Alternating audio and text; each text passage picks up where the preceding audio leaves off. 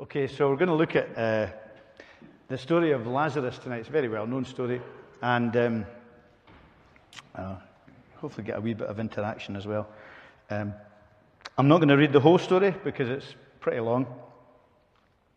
Uh, I'm going to read from verse 17. So it's uh, John chapter 11 from verse 17.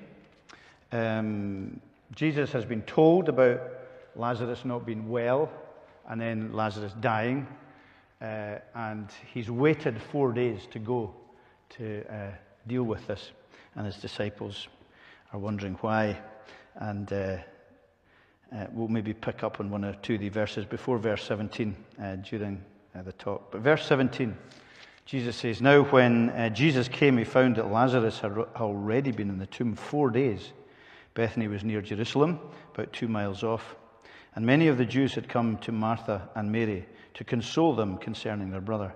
So when Martha heard that Jesus was coming, she went out to meet him, but Mary remained seated in the house. Martha said to Jesus, Lord, if you had been here, my brother would not have died. But even now I know that whatever you ask for from God, God will give you. Jesus said to her, Your brother will rise again. Martha said to him, I know that he will rise again in the resurrection on the last day. Jesus said to her, I am the resurrection and the life. Whoever believes in me, though he die, yet shall he live. And everyone who lives and believes in me shall never die. Do you believe this? She said to him, Yes, Lord. I believe that you are the Christ, the Son of God, who is coming into the world. When she had said this, she went and called her sister Mary, saying in private, The teacher is here and is calling for you. When she heard it, she rose quickly and went to him. Now, Jesus had not yet come into the village, but he was still in the place where Martha had met him. When the Jews who were with her in the house, consoling her, saw Mary rise quickly and go out, they followed her, supposing that she was going to the tomb to weep there. Now, when Mary uh, came to where Jesus was and saw him, she fell at his feet, saying to him, Lord, if you had been here, my brother would not have died. When Jesus saw her weeping, and the Jews who had come with her also weeping. He was deeply moved in spirit and greatly troubled. And he said, Where have you laid him? They said to him, Lord, come and see. Jesus wept. So the Jews said, See how he loved him. But some of them said, Could not he who opened the eyes of the blind, the blind man, also have kept this man from dying? Then Jesus, deeply moved again, came to the tomb.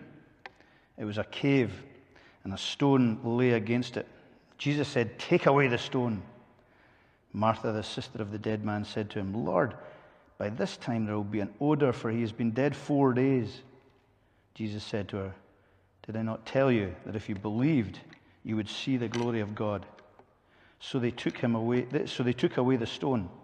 And Jesus lifted up his eyes and said, Father, I thank you that you've heard me. I knew that you were always that you always hear me. But I said this on account of the people standing around, that they may believe that you sent me. When he had said these things, he cried out with a loud voice, Lazarus, come out. The man who had died came out, his hands and feet bound with linen strips, and his face wrapped with a cloth. Jesus said to them, Unbind him and let him go. Amen.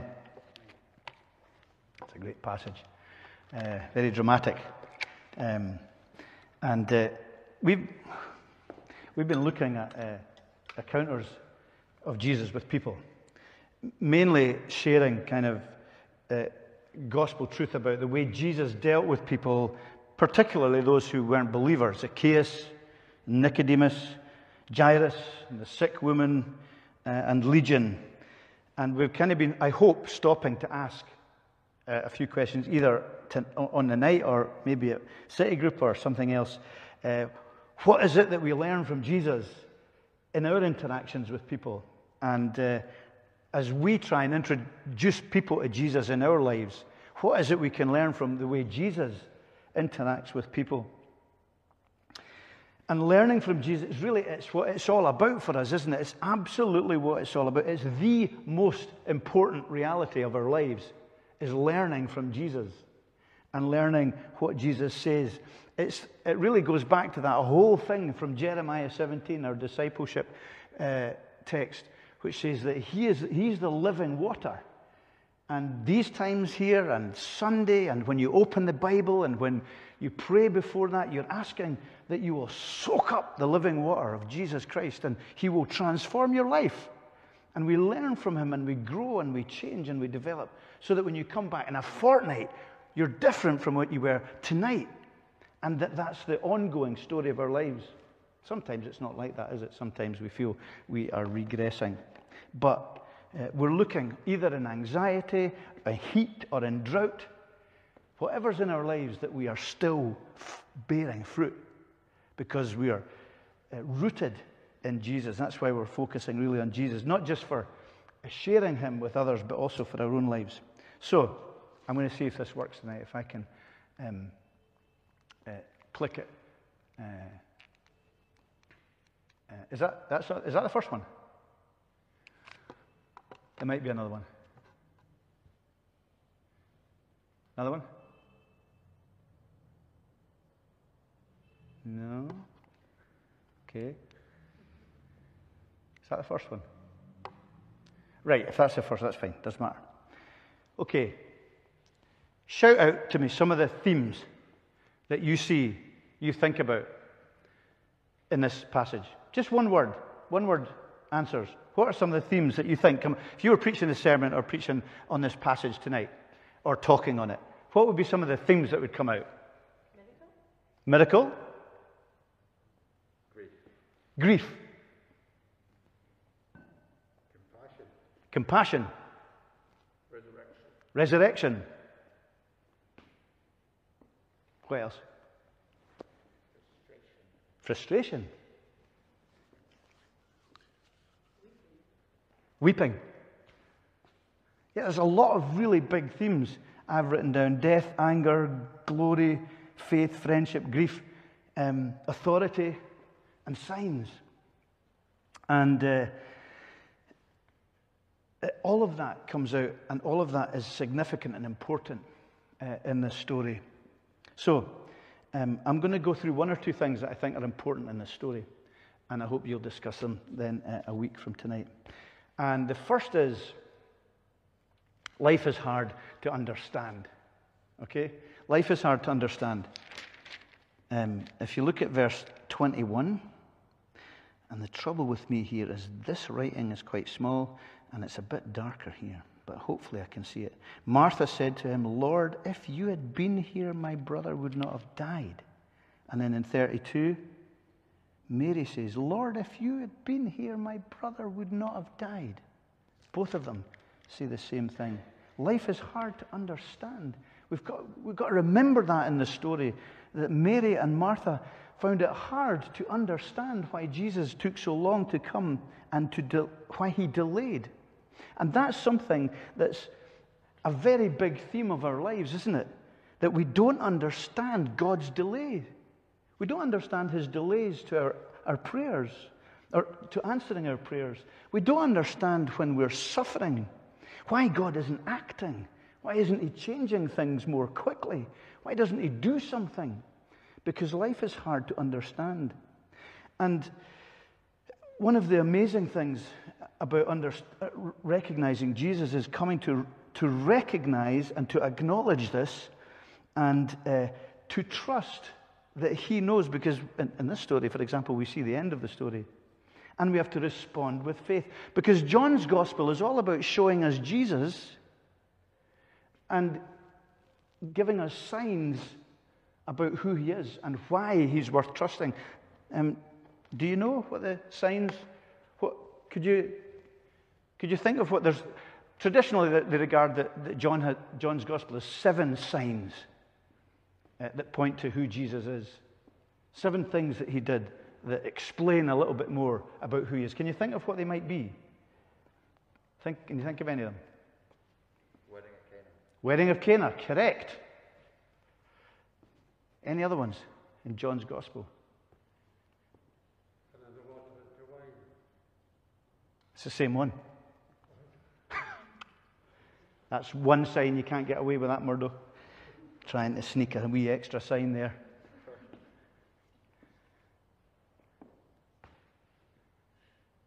What other signs might there be? Well, feeding the 5,000, correct. Brilliant. Let's see if I can. Right. That was one. Changing water into wine. And John says it's the first of the signs. Explaining who Jesus was. Healing the royal official's son in Capernaum. Healing the paralytic. Feeding the 5,000. Walking on the water. Healing the man blind from birth raising of Lazarus. These are regarded as the signs that speak about who Jesus was and give us confidence that we can trust him in the delays when we don't know why things are happening in our lives. And uh, who Jesus is, is really backed up powerfully in this story uh, because this story is a cameo of a bigger picture. Because there's a bigger battle to be won. Uh, for Mary and Martha, it's the raising of Lazarus. But there's an even bigger battle that's coming, and this is a picture of it. And it's a reminder to us, this cameo of, of resurrection is a reminder to us of a bigger death and a bigger resurrection that was about to happen in Jerusalem. And it's a reminder that the suffering that we go through is redeemable because we have the we know the story. We know the end of the story. And we know that death in Christ will be reversed as it was with, with Lazarus, albeit temporarily, but in Christ forever. We know and we can know in Christ, even with the delays, that the grave becomes sleep for the believer. And the glory of God, which Jesus speaks about here, is the revelation of Jesus as the resurrection and the life, the crucified, risen Savior who loves us and who gave himself for us. It'd be good to memorize verse 25, wouldn't it? It's a great verse. Jesus said to her, I'm sure you know it, I am the resurrection and the life. Whoever believes in me, even though he die, yet we will live. It's just tremendous verses to remind us of the bigger picture that Jesus is highlighting here so that in the delays, we can trust Him and we can uh, rely on Him. And it even kind of points forward because if you jump to another chapter, you come to chapter 12 and verse 2, and it tells us that they gave, they gave a dinner for Jesus, and Martha served, and Lazarus was one of those reclining at the table. And it's at Mary and Martha's house, they had a big celebratory meal in honor of Jesus. And that kind of finishes this whole cameo and reminds us that that's what we look forward to as well a super celebratory feast in the presence of Jesus forever. So, uh, uh, all that a glorious family feast represents in laughter and love, and with Jesus' worship and life and satisfaction and reward. So, that, that re- reminder to us of the, of the delays that life is hard to understand. And you all come here tonight, I'm sure you all come here tonight thinking life is hard to understand. And there's many things we would ask God. But we're reminded we don't know the end of the story. And we don't know everything, and we're not in control. But this picture is there to remind us as we trust and as we love and as we serve Him that Jesus is everything and that that is what counts for us as we put our faith in Him. That's the first thing. Got a few wee points just to make. Second thing is loving well includes tears. Loving, there's, I'm missing out hundreds of things, by the way, in this passage. I'm just picking out one or two things. But loving well includes tears. And you know that, don't you, from the shortest verse in the Bible? Jesus wept.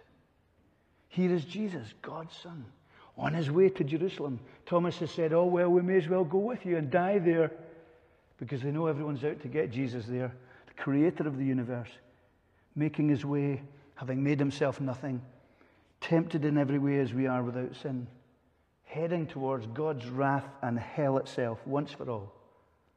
His time to weep for his friends. That's the kind of Savior he is. He weeps for his friend's death.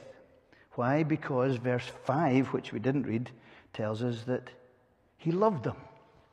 He loved them. People mattered to him.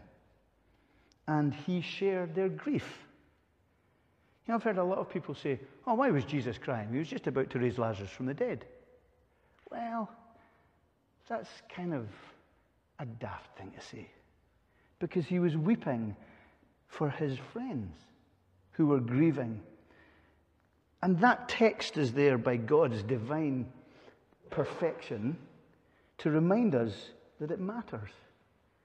That he made friends, that he had friends, that he cared, and that he cried. Even the fact of a resurrection minutes later didn't take away the tears and the sadness. It's a powerful witness. And we remember that in our lives that as believers, to love is to share people's grief, to enter into it, to acknowledge that sadness is real, not in some kind of supercilious, pietistical way to brush it aside and say, well, it'll be all right, we'll all get resurrected. Jesus wept. Loving includes tears, loving well includes tears. Third thing I want to say is that sometimes we need to snort with rage. There's a really, and you'll, you'll probably have heard this because most people that preach on this like to bring out this dramatic point. Um, in verse 33, Jesus says, When Jesus saw her weeping and the Jews who had come with her also weeping, he was deeply moved in his spirit and greatly troubled. And then again in verse 38, Jesus, deeply moved again, came to the tomb. Now, that word for deeply moved is the word for the snorting of a horse. Just that. It, and it's an, it's an angry word. It's an amazing and a dramatic picture of Jesus here. Um, the wrath of the Lamb, in a sense. He's kind of snorting in anger at what he's seeing, what's before him. Uh, you know, that, that picture of a horse just ready for battle, just, you know, the nose flaring and the breath coming out of it and ready to, to fight. I'm not sure if horses are angry, but uh, the snorting bit is the horse, and the anger bit is coming from within him. And it, it, that, that um, moved, deeply moved in spirit uh, and troubled. The troubled is a kind of agitated word. A, he's kind of, he's not still, he's agitated and he's angry um, at what he's seeing in front of him. And yet also, he's, he's, he's powerfully controlled here. And he's supremely authoritative. And he prays before God also about what's happening. He's, he's not out of control. It's not a raging, uh, out of control at all. I hope this is not a, a irreverent picture, but it's almost like he's psyching himself up for a bigger battle that he's facing as he heads towards Jerusalem against, a, against all the forces of darkness that are represented here in the death of Lazarus. But whatever it is he's picturing here, it, he's, he's seeing the darkness and the destruction and the sadness and the brokenness of, of sin and of Satan's rule and of his rebellion and of a lost humanity that has gone with Satan. And he's enraged by that distortion the evil has brought in his perfection and his justice and his love. Sometimes we need to snort with rage. How do you apply that? Well, I think there's a lot of misdirected rage just now, isn't there, in society? Social media is full of it. We're seeing it at COP26. All the rage uh, that people have and whether it's environmental or political or religious, there's all kinds of rage. We know rage is very real in the world in which we live. And that's sometimes not a bad thing. But I think we have to, we're called to get angry ourselves with what God hates as well. Just as Jesus here is revealing his rage at darkness and evil, we're called to get angry with what God hates. And that starts first by looking at the mirror. That's where it starts. Getting angry with our own complacency, lovelessness, pride, selfishness, greed. It's too easy to keep the light of Jesus shining on everyone else, isn't it? Where sometimes his light shines in on us and should expose within us things that make us rage because we see the hurt we cause or the disinterest we have in Jesus or the lack of care and compassion for his gospel and the relentless pride that drives us to our knees for forgiveness. So sometimes that rage should be, I think we're sometimes we're just too, we're too placid with, with our sin. And it's, it's all too easy and we don't care and we just walk our own way. But also I think we're called to, to rage at, at some of the wider injustices we see in the world around us. And that can be a connecting point with unbelievers, can't it? We shouldn't just be rubbishing what's happening with people's rebellion and people's anger at what's happening in society. It might be broken in some ways and shadowy, but we recognize greed and poverty and wastefulness and uh, environmental damage and a poor stewardship. And we can partner with people in that and we can make a point of partnering with them on that, even though their motives might be very different from ours. Obviously, there comes a point where we testify to a deeper malaise that even Greta Thunberg can't fix, a deeper malaise that the youth of today can't fix, a deeper malaise that politics and education won't change. And so it drives us to Christ. But it's also that anger is a reminder to us that the battle that Jesus faced and the battle that we faced is primarily spiritual. We have an enemy of our soul, and we need to wake up to that. You need to wake up, and I need to wake up to that. Much of the time, we blame God for things that happen, but it's Satan who's the architect of darkness and rebellion. And we need to realize as Christians that Satan is at his most dangerous now than he ever was because he's a defeated foe, not yet destroyed. And you know what it's like for someone who's on death row? Nothing matters, does it? Doesn't matter what they do, they will do their very worst because they know they're defeated anyway. And that's what we are aware of. That's why this is not just about playing religion and just trotting along to church. It's about a spiritual battle with the enemy of our souls, and the engine room needs to be the place where we're at. It doesn't matter what else we do. It doesn't matter if this church is filling on a Sunday.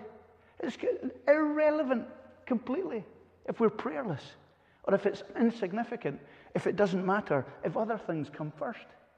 Prayer is everything because it's the only place that we find security and protection and refuge from the battle. And we should get angry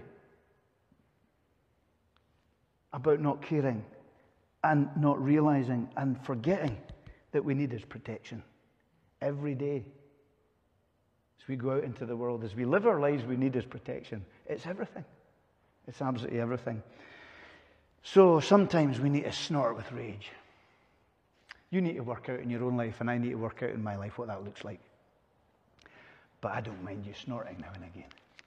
I think it's quite a good thing. Okay, and that really, I've, I've, I've beaten myself to my last point. Um, we need to be praying for faith to believe because that's everything. Uh, in verse 15, we didn't read this, and it's actually quite an important voice, uh, verse, as they all are. Um, verse 30 says, Now Jesus had spoken of his death, but they thought that he meant rest and sleep. Then Jesus told them plainly, Lazarus has died, and for your sake I am glad that I was not there, so that you may believe, but let us go to him. This happened so that they would believe. And then, obviously, in verses 41 and 42, where we read, where Jesus prays, Father, I thank you that you have heard me.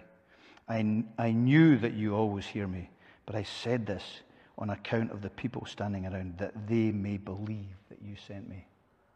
These, that, that's what's behind this whole story, is that Jesus wanted them to have faith. He wanted Mary and Martha. Oh, surely Lazarus had faith. He, He'd gone into the realm of the dead for four days.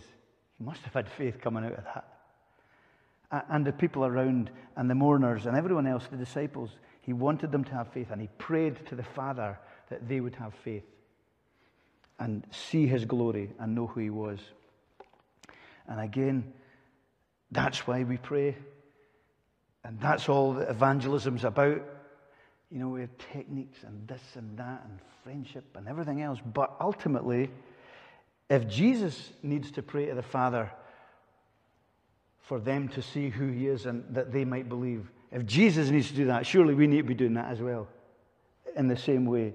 You know, we, we look as people, are you, are you running out of things to pray for? Then, you know, pray to the Father for more faith. Because that, that's what Jesus wants here. More faith to believe.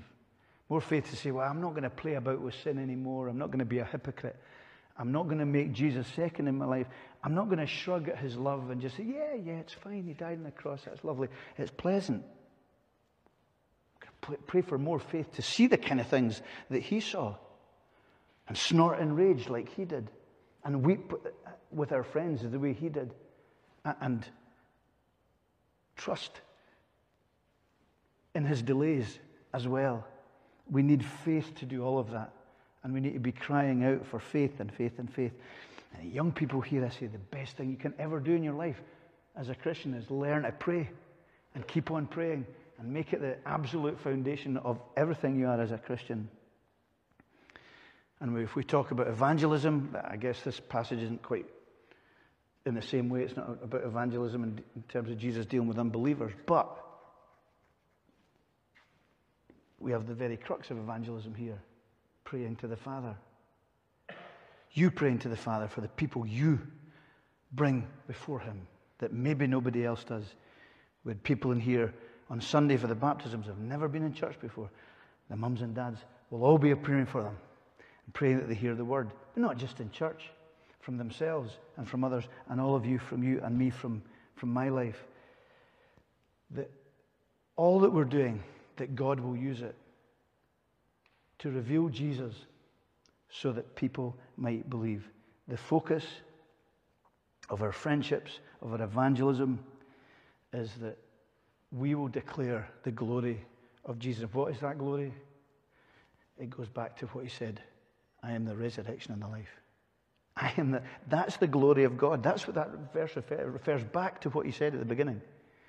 I am the resurrection and the life. That's the glory of God is a crucified Jew 2,000 years ago on the third day who was resurrected. That is what we need to be telling people about. The aim of evangelism isn't to get them into church. The aim of evangelism is to tell them about Jesus. And we need faith to do that, and we need prayer to do that. And we need hearts to be changed and rage to be directed in the right way. Wouldn't it be brilliant if all that rage that we see in society would turn towards Satan in the injustice and the darkness and the blackness and the bleakness of who he is and look to Jesus Christ for forgiveness and salvation? Because, as I'll go on to preach on, on Sunday, there is a day of reckoning. so you're getting a heavy lot in the next couple of days uh, because that's the next section in Second Thessalonians. There is a day of reckoning. And uh, that's supremely important. Anyway, enough said. Let's pray. Father God, we ask and pray that we would hear you more clearly every day as we open these stories, stories we know from when we were wee, many of us, um, but that must remain living and must remain relevant and powerful and moving for us. And we do long for this place this building to be full of people praying on a Wednesday night. And we long for it to be doubly full on the Lord's Day of people worshipping. But we know that's impossible unless we are praying to the Father that um, they may believe. And we pray that would be the case. And we ask it in Jesus' name.